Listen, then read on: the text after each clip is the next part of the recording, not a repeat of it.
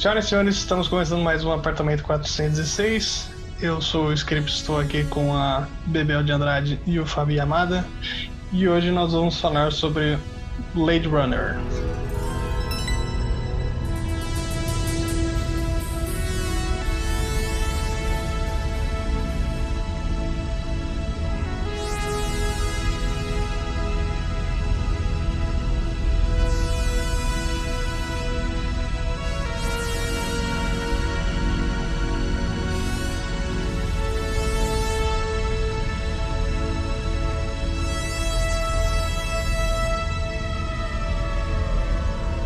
Então, o Blade Runner, né, o filme foi o primeiro filme foi lançado em 82 ali, no Ridley Scott na direção, e é um filme inspirado no livro Androids Sonham com Ovelhas Elétricas do Philip K. Dick. E teve um remake agora uns anos atrás, o Blade Runner 2049. E aí, o que, que, a gente pode falar desse do Blade Runner verso? Primeiro que esse, essa, esse remake aí é do Denis Villeneuve, né? É. Acho que é assim que fala. Ou Villeneuve ou Villeneuve. É. Como é que fala? E é interessante que, assim, é... claro, os dois estão dentro do contexto ali, são, é o mesmo, mesmo contexto, é o mesmo universo, né? Você pode assistir um e não ver o outro, se você for ver, por exemplo, o Blade Runner 2049, não necessariamente você precisa ter visto o anterior, mas se você viu o anterior, faz muito mais sentido, assim. Eu acho que é, essa, essa criação aí é muito interessante, né? Porque uma coisa é a sequência da outra, não é necessariamente um remake. É, um, é, um, é dentro do universo, mas é posterior à história, né? É, eu falei remake antes ou não? Eu falou, acho que falou. sim. Falou sim. Falou. Vou colocar um erro aí. Coloca um erro. Hum. É. Pode falar. Fábio, é. o que você tem a dizer, o, o script? Pode, pode falar, fala, fala, script, depois eu entro. Ah, que eu ia falar só uma, uma coisinha do, do autor, né, do Philip K. Dick, que ele escreveu também o, o Homem no Castelo Alto, o livro. Também tem outros sucessinhos aí. E que no livro que eu, que eu, que eu tenho aqui do é, Androids Sonham com Ovelhas Elétricas, tem no final uma carta que ele escreveu para um dos, dos, dos, produtores ali, meio que profetizando o sucesso do, do, Blade Runner, porque ele morreu, acho que um pouquinho antes do, do lançamento do, do filme. Interessante. Interessante. Que doideira, né? É. Interessante, que doideira. É. É, a história do filme de 82, ela tem uma visão bem estranha do, do mundo, né? É, ele, é, ele mistura um clima daqueles filmes no ar com um, um, um, uma realidade tecnológica de carros voadores tal. Tem uma estética muito interessante, muito rica, hum, né? Eu acho também. É. É, é, bem legal ver isso. Mas, ao contrário do que o autor do livro achava, o, quando o filme foi lançado, ele não fez muito sucesso, não. né? Inclusive, tem quantas versões? Tem umas sete versões dele, né? É, tem não uma, sei quantas um versões de, tem. De versão. tem sete versões, de verdade, assim, tem tem vários tamanhos, tem final alternativo, tem o original, o original é de 82, né? E tem, tem uma que é com a narração do, do Harrison Ford. E eu, o que eu vi, se eu não me engano, é esse, inclusive. Que no final não se sabe direito se ele é ou se ele não é um replicante. É. É, tinha. Essa é uma questão, né? Que tinha essa meio que polêmica aí que ficavam algumas pessoas, ah, ele é replicante, ele não era replicante. Aí vem o filme do, do 2049 e aí já acaba com a polêmica, né? Ele é replicante. É, e é, é muito louco, né? É, é, é, o que eu falei, tipo, um filme meio que continua no outro. Assim, tem, essa, tem essa pegada. Eu acho que foi bem interessante como eles trouxeram de novo esse universo, respeitando várias questões narrativas, né, criadas lá no primeiro, aproveitando desse universo, claro. E, e aí eu queria a ajuda do Fábio para falar um pouquinho do Denis Villeneuve, que eu não sei falar o nome dele, porque é um diretor que eu acho foda, eu acho ele incrível, assim, ele tem é, vários filmes que eu curto, né? Então, a Chegada, por exemplo, é um filme dele que eu adoro. Duna é um filme que, inclusive, a gente já falou aqui no podcast. Quem tá ouvindo aí pode procurar aí para trás que vocês vão encontrar. Eles têm, ele tem um filme que é O Homem Duplicado, que eu também acho do caralho. Que mais, Fábio? Os Suspeitos ele fez também. É, Sicário também é muito bom, que é dele. Terra de Ninguém, né? Pode crer. Incêndios, que acho que é o primeiro longa-metragem dele, que é muito bom. Mas, assim, é, o Denis Villeneuve, ele teve uma, é, uma tarefa ingrata, né? Que teria que dar continuidade a um clássico, a um dos primeiros cult movies do cinema, né? Porque o Blade Runner foi muito cultuado, né? Ele não fez sucesso na sua estreia nos cinemas, mas depois fez muito sucesso, é, tanto em VHS, que era na época que tinha, né? E tem os seus defensores é, ferozes, vamos dizer assim. E o, o, estranho do filme, para falar a verdade, eu gosto muito do filme, muito, muito, muito. É, eu acho que foi muito feliz a abordagem do Ridley Scott em relação a esse filme mas o livro em que foi baseado, lógico, tem o policial que caça os replicantes, mas o livro tem muito mais a ver, tem um tom cômico, é até engraçado, né? Tem muito mais a ver com a parte é, da empatia, né? Do uhum. quanto os humanos perderam a empatia em relação às coisas. E, e o filme tem muito mais é, a discussão sobre o que é ser humano, né? É, o que é ter vida. Será que esses replicantes podem ser considerados humanos? Será que aquele teste que ele faz, que eu não lembro o nome... O é, White Camp. Isso. É realmente um divisor de águas em relação a quem é humano e quem não é humano? A gente pode ter essa pretensão, né? é, ainda sobre esse negócio de empatia, no livro eles têm uma... A esposa do do, Decker tem uma caixa lá que é uma. Ela escolhe alguns números lá, ah, eu vou no 323, que é um sentimento de tristeza com um pouquinho de nostalgia, uma coisa que traz alguns sentimentos, um, um aparelho ali que dá uns sentimentos. As pessoas tem esse meio que vício, talvez, nessa máquina. É, eu acho que ele previu uma máquina que fizesse isso, né? Mas a gente viu que, na verdade, não é uma máquina no nosso futuro distópico. São comprimidos, antidepressivos, drogas que dão uh, é, essas sensações. É. Até, mas se você for pensar, cara, até é, as mídias, né? As redes sociais, porque elas também assumem um papel de trazer felicidade para algumas pessoas, né, de liberar dopamina, né? As pessoas estão viciadas também na, na coisa da, das redes sociais, de como isso influencia na autoimagem. Então, de certa forma, pode ser uma máquina também, né, se a gente for considerar o smartphone. sim, sim. É, muito louco. Tem um algoritmo aí também. Exatamente. E é, o que, que vocês acho... acham do protagonista, gente? Vocês acham que ele realmente sente culpa em relação a matar os replicantes? Não? Hum. Ele só gostava da outra? Como é que é Qual isso? dos filmes? No primeiro. No primeiro? Isso. Que é o Rick Deckard, né? Cara, é, eu acho que assim, nos dois filmes, eu acredito que eles traçam, inclusive, um protagonista bem parecido de certa forma, né? Só que, claro, um, no primeiro filme a gente não sabe que ele é um replicante, né? A gente acha que ele é humano. Então a gente tem essa, essa questão do conflito muito mais bem desenhada, de certa forma, né? É, é são seres humanos versus os Blade Runners versus os replicantes, né?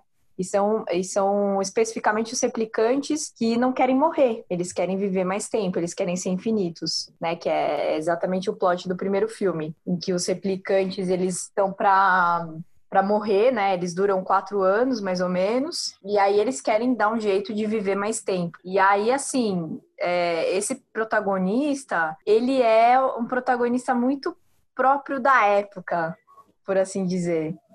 Né? Apesar deles serem parecidos, um é mais bruto, mais machista, mais macho, né? Tem, tem essa coisa que é diferente do que foi desenhado um pouco pro, pro.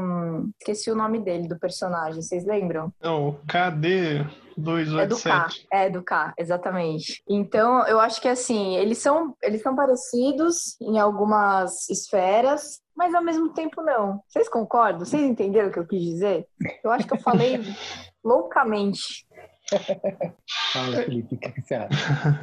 É, é, do que a Bebel falou, uh, eu acho que tem, é, como é mostrado é diferente, né? A estrutura do roteiro ali. Ah, Porque sim, a gente já sabe que o Ryan Gosling é um, é um replicante. Então já não tem dúvida nenhuma ali. E Exatamente. Protagonista do primeiro filme, e eu não, não sei se ele tinha empatia, alguma coisa assim. Eu acho que ele estava seguindo a vida dele ali, e aí a Rachel colocou uma dúvida gigantesca na cabeça dele, que se ele não sabia, ele não sabia se ele era um replicante ou não. E aí ele segue a vida dele com ela, ah, mesmo sem saber se era um replicante ou não. Gente, eu discordo um pouquinho de vocês. Ó, sempre discordando, né? Eu sempre do contra. Assim que é bom, assim que é bom. Eu acho que o Ryan Gosling, eu não vou chamar ele de K porque não, não dá, né? Ryan Gosling, tá. É, durante a maior parte do tempo, a gente acredita que ele é o filho da Rachel, né? Que ele é o milagre, né? É, depois de um E- tempo, né? Isso, isso Mas- que ele surgiu ali, né? é, que um replicante foi capaz de dar vida, de dar luz, né? De criar a vida. É, e isso é muito interessante, porque o que diferencia né, o replicante é, da humano é, é ele nascer, ou ser Uhum. fabricado. Essa é a diferença ali, no, a grande diferença no filme, porque eles são praticamente iguais. E na maior parte do filme ele acredita que é isso. E ter E- memória, né? Também. Ter memória é uma das Sim. coisas que o replicante, teoricamente, não tem. Ele não tem acesso a uma memória de quando ele era criança, por exemplo. Sim, e Né? Que é uma das coisas que confunde o protagonista até. Sim, então. E foi embutido nele aquelas memórias falsas. Uhum. Isso é muito interessante, né? E aí volta, né, ao primeiro filme, o que é ser, o que é um ser vivo, né? Naquele final da, com aquela fala do Rutger Hauer, que é lindo, maravilhoso, que, que ele fala que foi improvisado, né? E que ele poupa a vida do policial justamente por admirar tanto que está vivo, querer desejar tanto a vida que ele não é capaz de matá-lo. Eu acho muito, muito, muito foda, como a Bebel disse.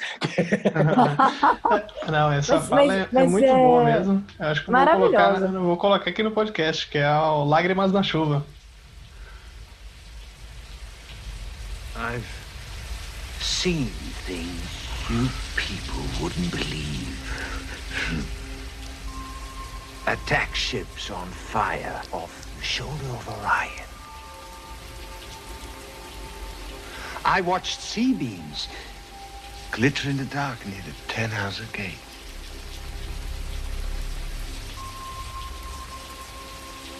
All those moments will be lost in time. Like tears in rain. Time to die.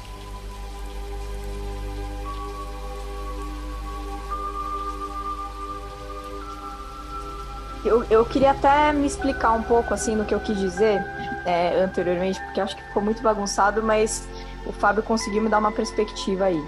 É, o que eu quis dizer é o seguinte, que eles são parecidos. Eles estão no mesmo pe- papel de Blade Runner. Isso é um ponto. Eles tratam a coisa com violência, porque tem que ser. Então, quando eu falo que eles são esse estereótipo do detetive, pá, ele vai lá, ele tem que, ele tem que fazer, ele tem que matar. É o que tem que ser feito. Só que aí tem essa questão da inversão de papéis, né? Então um começa achando que é humano e passa a questionar se é ou não é, e o outro começa achando que é uma máquina e passa a questionar se é ou não é. Que é exatamente isso que faz a gente pensar é, em qual é a diferença, né, de fato, entre o replicante e o ser humano.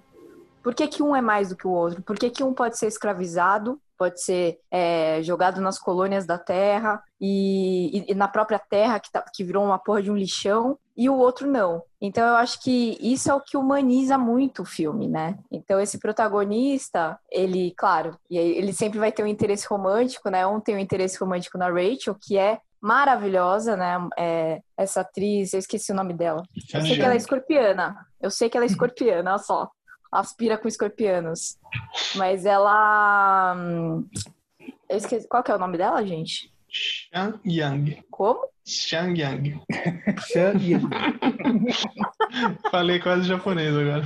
É, virou um nome chinês já. Aí, aí ó. Xiang Young. Shen Young. Isso, é. que é a mesma atriz do Duna, do, do David Lynch. Uhum. É, que ela tem essa, essa. É uma beleza, né? Diferente, mas porém clássica, mas porém. Enfim, é interessante. Uhum. E aí, assim, tipo. É, e aí o, o, protagonista do 2049 tem uma outra. É, um outro interesse amoroso que é uma mulher artificial. Né? Eu acho muito interessante no filme, é, mais pro final do filme, inclusive, quando ele percebe que ela, ela trata todo mundo da mesma forma, né?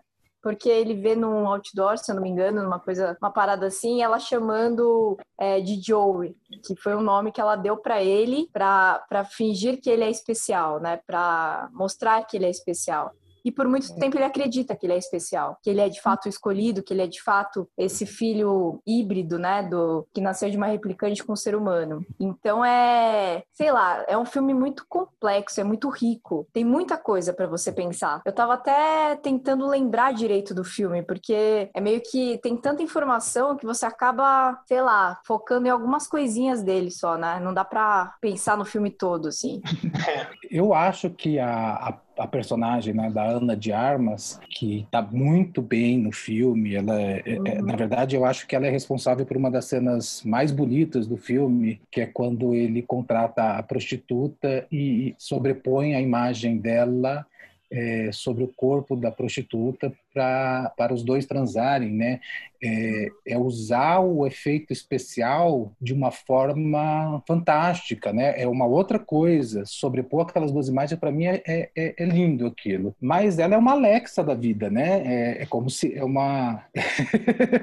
é uma Alexa super poderosa é uma... que, que ela, vai né? coletar é, que vai coletando dados e, na verdade, ela é um reflexo dele. Ele vai depositando dados, informações e ela vai trabalhando. É o tal do algoritmo que funciona para cada um. Né? É o match perfeito, né? É, porque é, é, ele, é tudo que agrada a ele.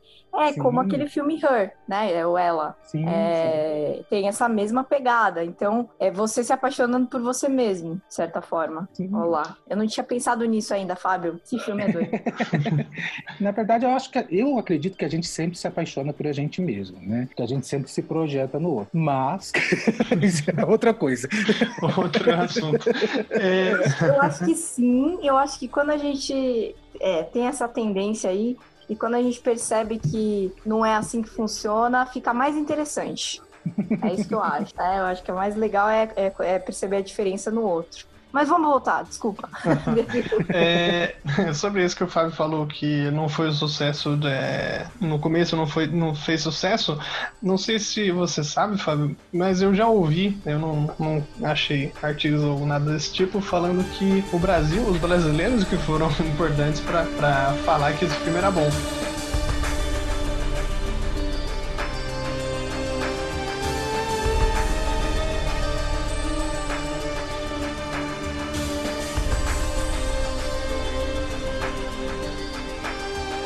E não tenho a medalha deles. Do segundo ah, eu tenho. É Do segundo eu tenho. É, do segundo eu também tenho. é, uma, uma, curiosidade aqui, o termo Blade Runner, né? Que o garoto quer dizer, o senhor Ridley Scott, não gostou do título Androids ou Sonho com Ovelhas Elétricas. Ele achou que era muito grande, não, não gostou disso, pediu pro pessoal criar algo mais sexy nas palavras deles. E aí a galera trouxe o termo Blade Runner, que tá, é de um romance do Alan Nurse.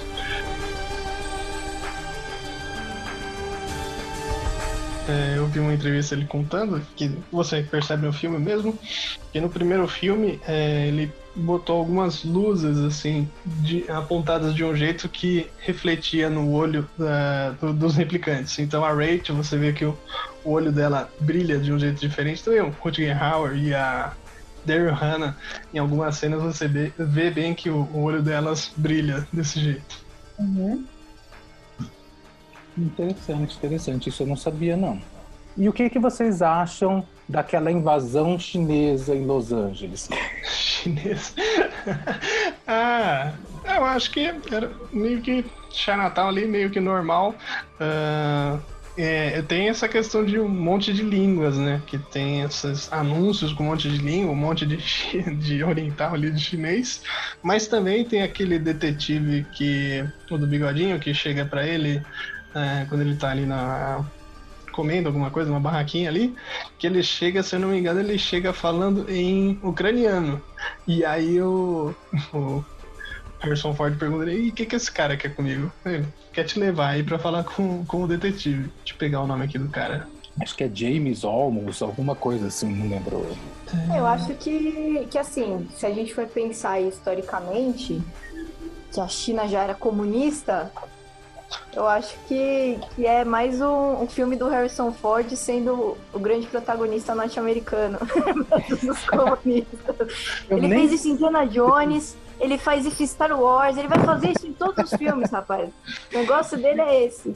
Eu nem sei se existia Estados Unidos na época, existia. no, no filme não, não sei se fala alguma coisa. É, ah, mas acho que fala de. Los Angeles, mas é, acho que não tem relação de mas, China. mas, gente, o Harrison Ford é norte-americano, assim, tipo, tá em Los Angeles. É muito claro é, que existem essas etnias e é muito claro que existem essas.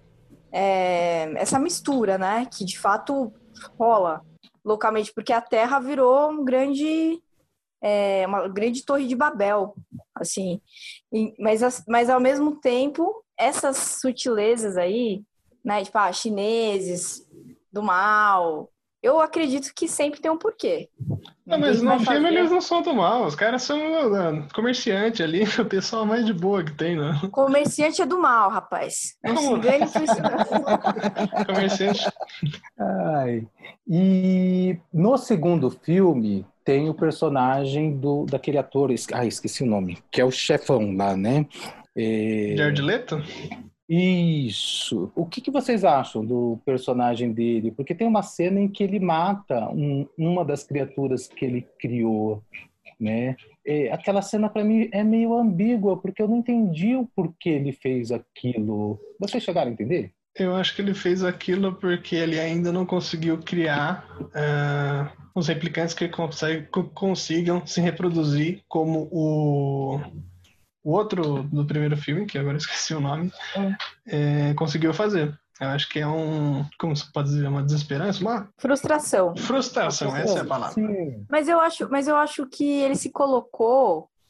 É, assim como o do primeiro filme, ele se coloca um pouco como Deus. Sim. Eu tenho um pouco essa, essa visão de assim, tanto ele quanto o, o criador do primeiro filme são criadores. É, é esse o termo. Então eles se colocam numa posição do tipo, eu criei, eu mato. Eu mato fácil, né? Que ele faz a, a, a replicante sangrar, né? Ele corta ela. E é uma coisa assim, a sua vida não vale nada, eu controlo ela.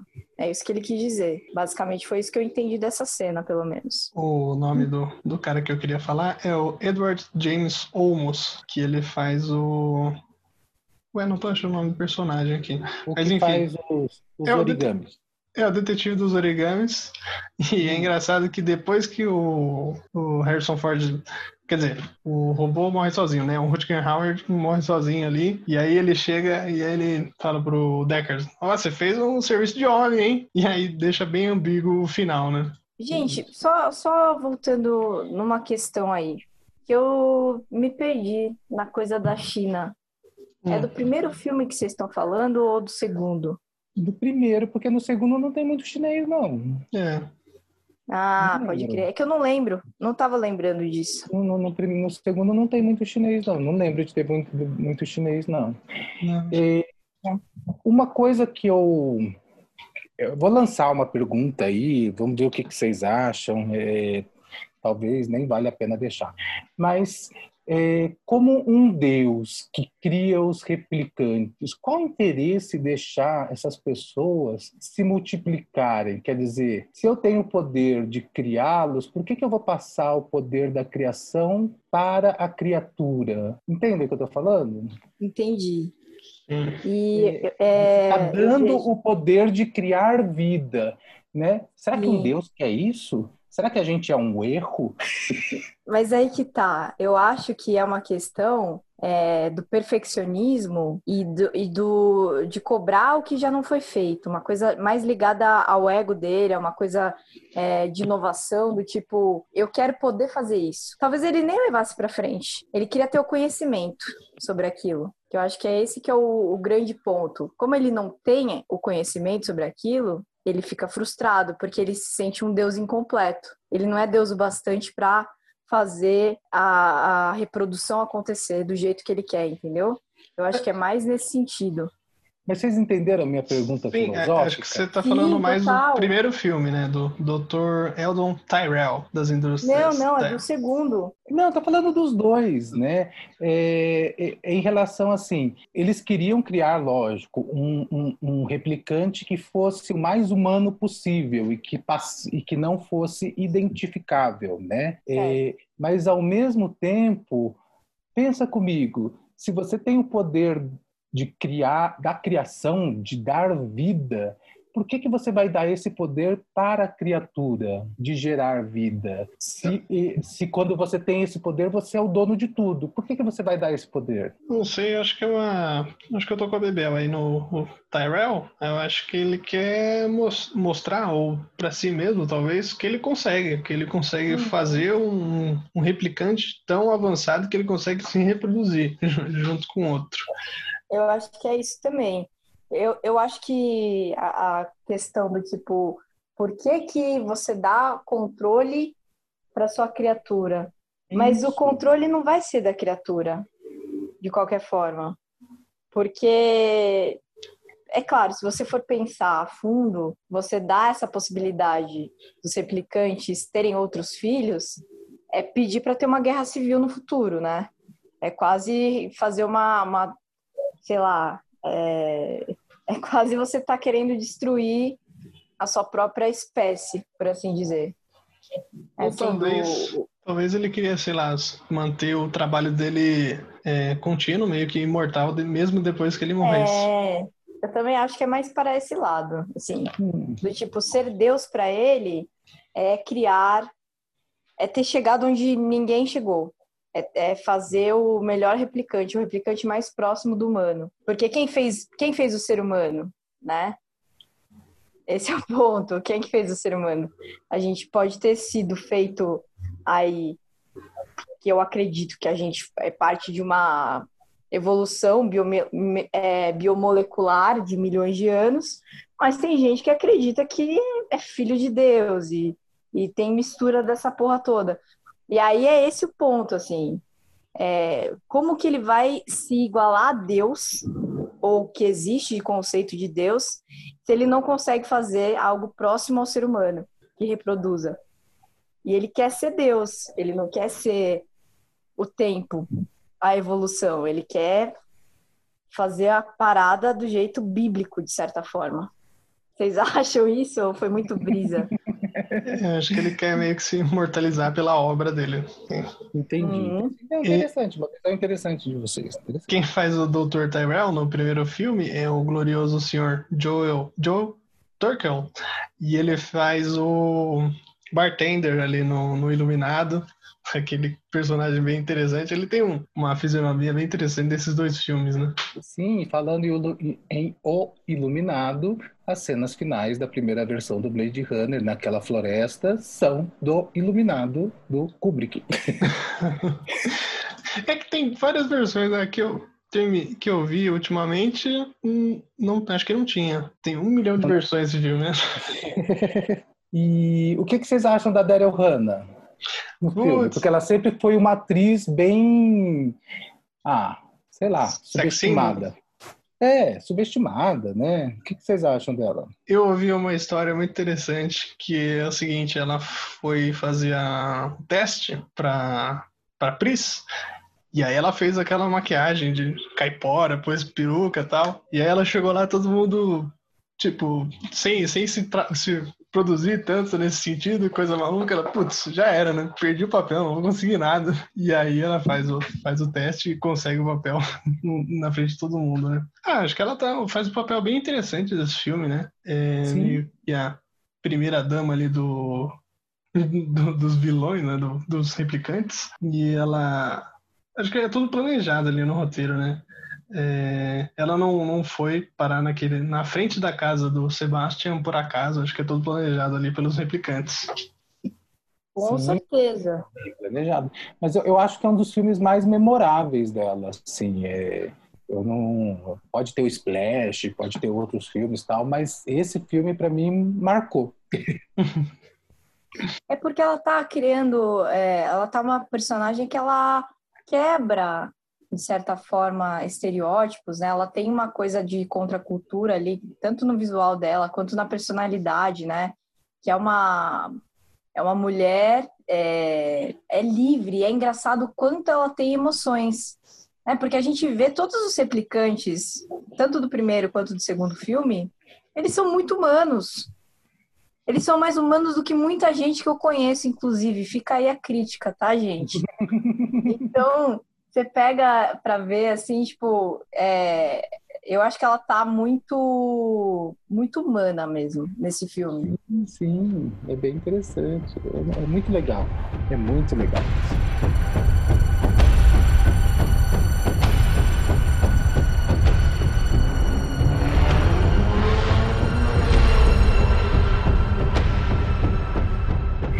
E o que, que vocês acham da chefe, que é o personagem da. Hum, qual é o nome dela? Robin Wright.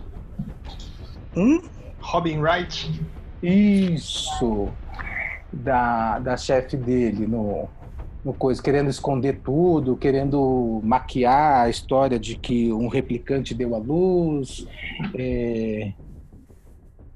O que é aquilo? Vocês gostam dela? Não? É... Não sei, é, é, é, um personagem que eu torço por ela, mas depois eu não torço. É, é, é, é bem interessante. Confuso, né? Uma Sim. Ela falhou em tudo, né? Ela falhou em tudo. É vamos foda, esconder no, não sei o que. Aí a replicante vai lá e é, vamos esconder os ossos. Né? Aí vai lá a replicante e rouba tudo. É, vou, vou, esconder o Ryan Gosling lá, o KD 430 é, não consegue também, né? A replicante consegue, consegue encontrar ele. E, junto com o. Dick, como é que é? Deckard, Rick Deckard. É, mas não sei, acho que tem outros personagens mais interessantes nesse, nesse filme aí. O, ela não, não tem. Talvez não foi tão, tão bem trabalhada. Ela tem um papel mais. bem coadjuvante, eu acho. É, eu acho que ela, assim, é, é isso. Ela é é, ela é interessante porque ela tem essa parada, ela gosta do K, mas ela não pode ao mesmo tempo. Mas eu acho que é um papel ok, sabe? Não me chamou tanta atenção também, não. Hum, o que, que você achou, Fábio? Não, não, eu gosto do personagem dela. É, ela é uma grande atriz, é, eu acho ela muito boa, né? Mas eu gosto do personagem dela, bom, independente de qualquer coisa. Felipe, você que leu o, o livro inteiro, né, do Os Androides Sonham com Ovelhas Elétricas, vocês, você acha que qual tem mais a ver com o livro, o primeiro ou o segundo? Então, cara, é que o primeiro já faz uma quebra ali com muitas coisas que tem no livro, já, já muda muita coisa. É, já muda a estrutura da história ali.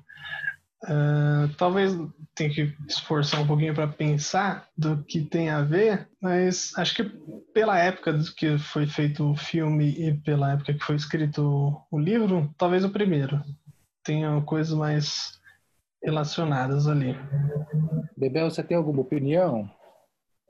Gente, não sei. Não tenho nenhuma opinião. Tá. Eu acho que é o segundo.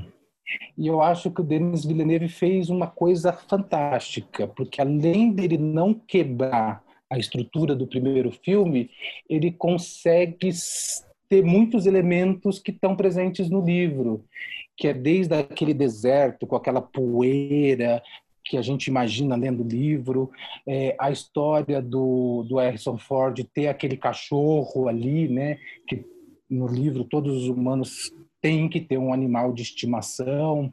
É, eu acho que o segundo tem alguns elementos li, do livro que o primeiro não passa batido, tal, que pega só a historinha do policial matando replicante e tal. É, eu acho muito interessante. Eu acho que o segundo filme é, é tão rico, como a Bebel falou, e se você tiver o conhecimento de tudo que, que rolou nessa história, eu acho bem legal.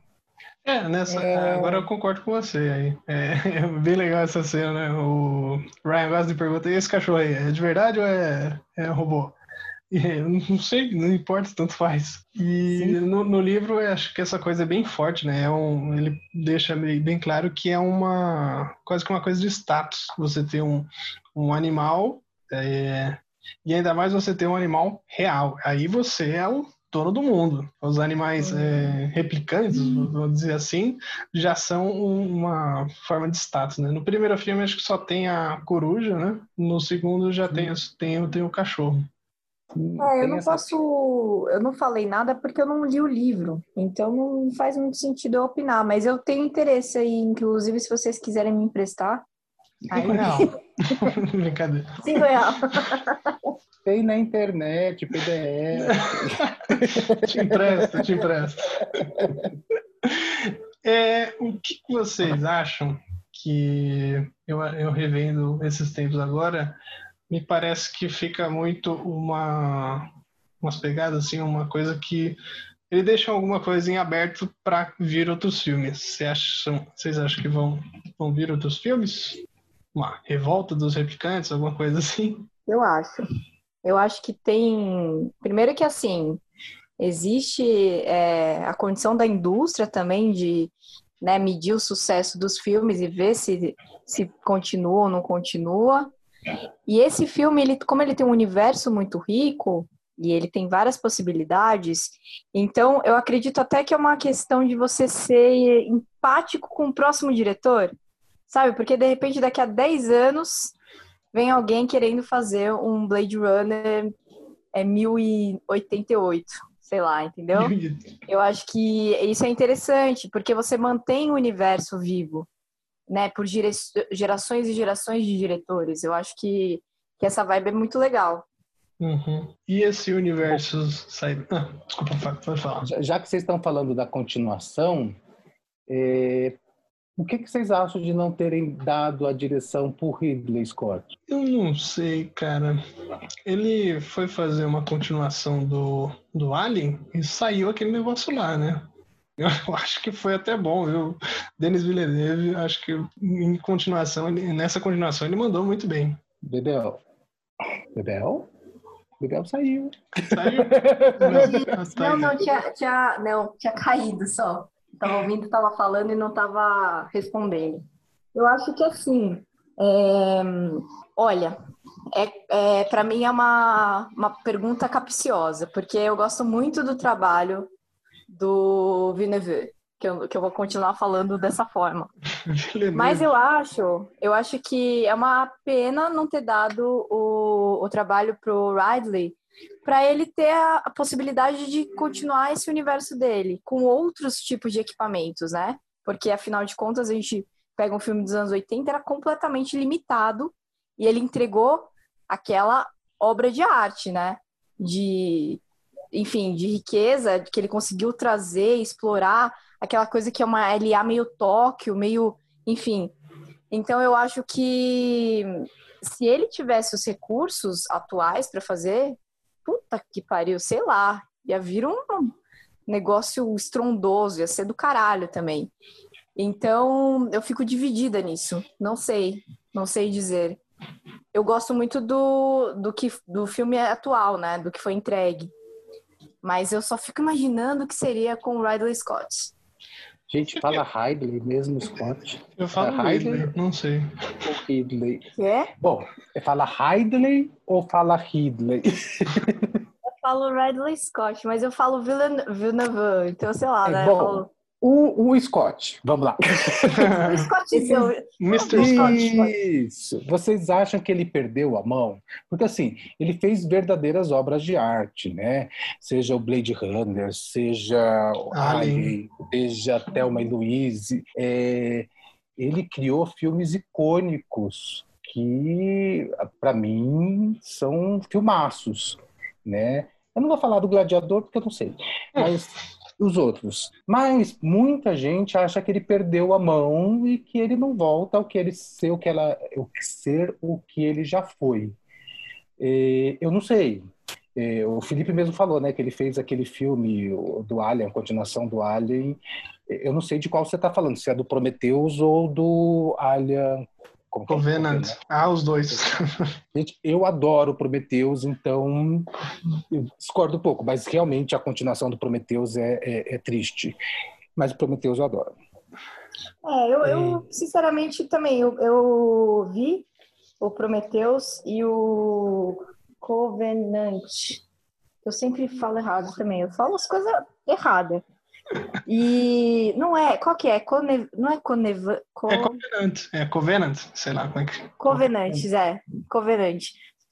E cara, assim, é, é- Puta que pariu, eu gosto, eu gosto dessa coisa do, do universo Alien. Eu sei que não é a mesma coisa que eram os outros filmes, mas são novas propostas. Então, por mais que não seja, nossa, brilhante, e eu lembro que quando eu vi eu fiquei meio, pô, what the fuck?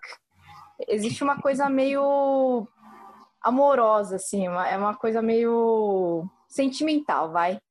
Não é amorosa, é sentimental pela franquia que eu tenho, né? Do Alien, que foi um dos primeiros filmes que eu lembro de ter visto, assim, pequena e, curtir pra caralho, porque eu gosto de ET, enfim, tem essa pegada, essa brisa.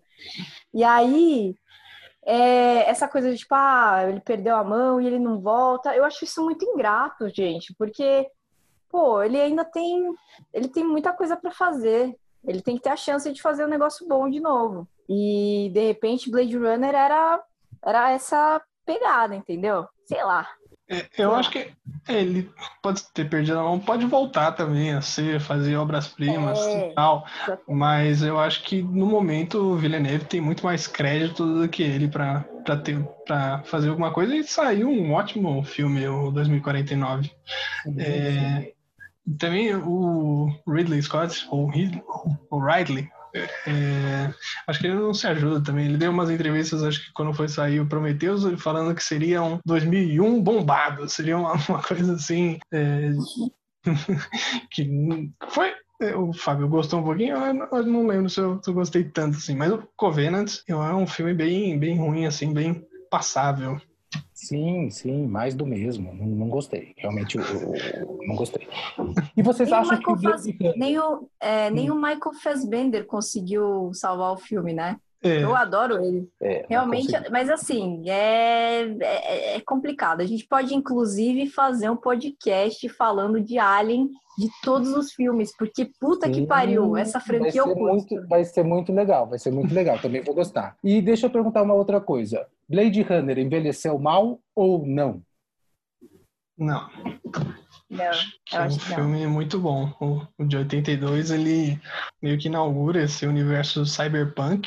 É, você assistindo assim, tem umas coisas bem legais ali de tanto de direção de arte, tanto de, de universo que você pode viajar aí nas questões filosóficas. Tem aqueles é, um guarda-chuva que é meio que uma, uma lâmpada inteira, né? O, o cabo do guarda-chuva. É, os carros voadores ainda não chegamos. O carro voador é um sonho aí de, de que, não, que não chega nunca. E, e ainda você, a gente está chegando mais perto ainda desse negócio da, da inteligência artificial. E no Blade Runner já está ali, né? Já tem essa toda essa inteligência artificial pronta ali nos, nos replicantes mas num cenário distópico, hein, gente? Lembrando que o primeiro se passa em 2019. Sim, que já foi. É, então, já passou, foi ano passado. Nem teve coronavírus que, que enfim, é, que marcasse né, essa história do, do Blade Runner. É, mas, mas assim, tipo, é, eu acho que envelheceu muito bem, porque assim, é um filme que você vê atualmente e você continua achando o universo incrível, né? Eu não conheço nenhuma pessoa assim que, quer dizer, não sei se eu conheço alguma pessoa que viu e achou uma bosta, mas acho que não. Porque, de fato, assim, pensando na limitação dos anos 80, cara, a entrega visual é muito impressionante. Concordo, meu Palestrinha. Palestrinha demais. Concordo, é... concordo muito. E eu acho que foi isso foi proposital justamente essa mistura daqueles, daquele, daquela delegacia antiga misturado com um, o moderno, isso deixa um filme eterno, essa mistura, né? Eu acho muito legal, muito legal é a ousadia que ele teve, que eu não sei se na época compreenderam, mas que hoje eu consigo ver muito. E também é uma ousadia, Fábio, criativa, né?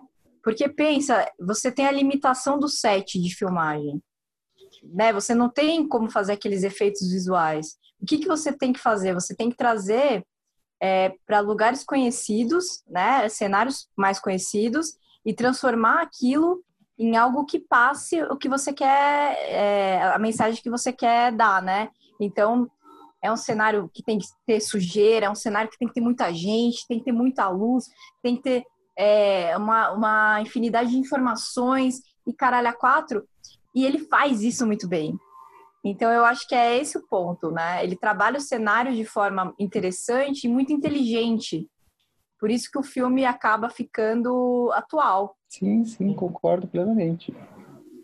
Eu vou falar um detalhe aqui que eu nem sei se cabe, mas eu vou falar.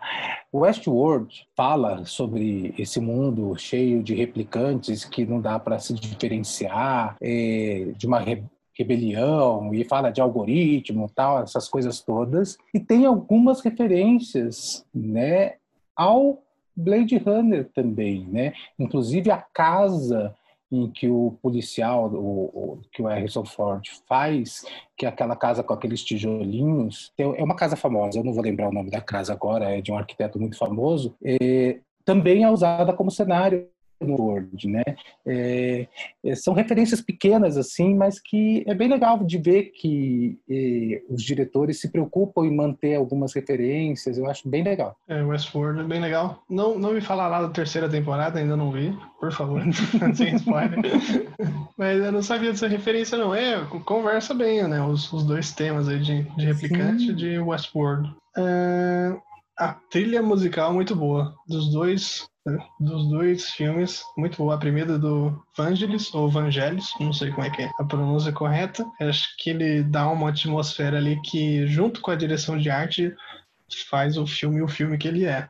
E a do 2049 do Hans Zimmer também muito boa. Ah, não, eu vou só elogiar também, é, que a gente não tinha falado da trilha sonora, mas realmente a trilha sonora do, do primeiro Blade Runner é fantástica. Eu tenho, acho que acho que eu tenho várias. eu não tenho uma só, eu tenho várias. Eu sou da época do CD ainda, né? Eu tinha também.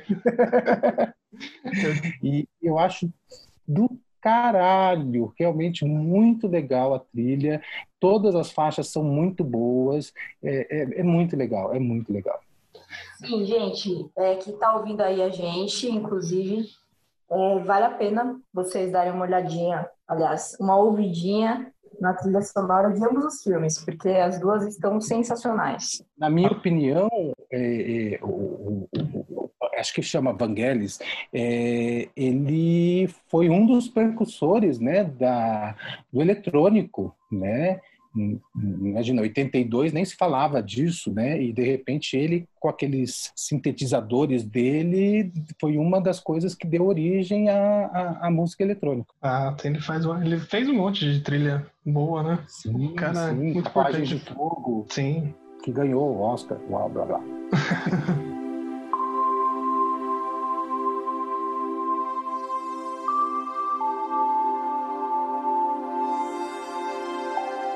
É, queria falar aqui que desse universo cyberpunk, tá, a galera tá aguardando aí um jogo Cyberpunk 2077 que tem o Keanu Reeves ali como um dos personagens e aí tá já foi acho que adiado algumas várias vezes e aí todo mundo tá esperando para brincar nesse universo cyberpunk que é bem popular aí, né? No, no imaginário, é, talvez, da, da galera mais nerd, geek. E eu vou fazer uma piadinha de tiozão, porque esse jogo aí, ele na verdade fala de 2020, Keanu Reeves.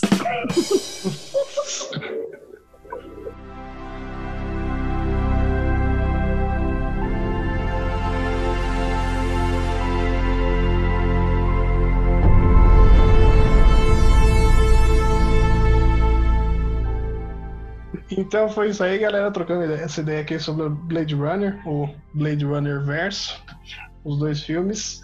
É, se você curtiu aí, manda para alguém que também curte ou que não curte. Se você conhece essa pessoa que não gosta de Blade Runner, manda esse, um podcast para ele. Nós estamos aí no Spotify, no Deezer, Google Podcast, no YouTube e no Anchor também. É, procura nossas redes sociais lá no Instagram, portal AP406.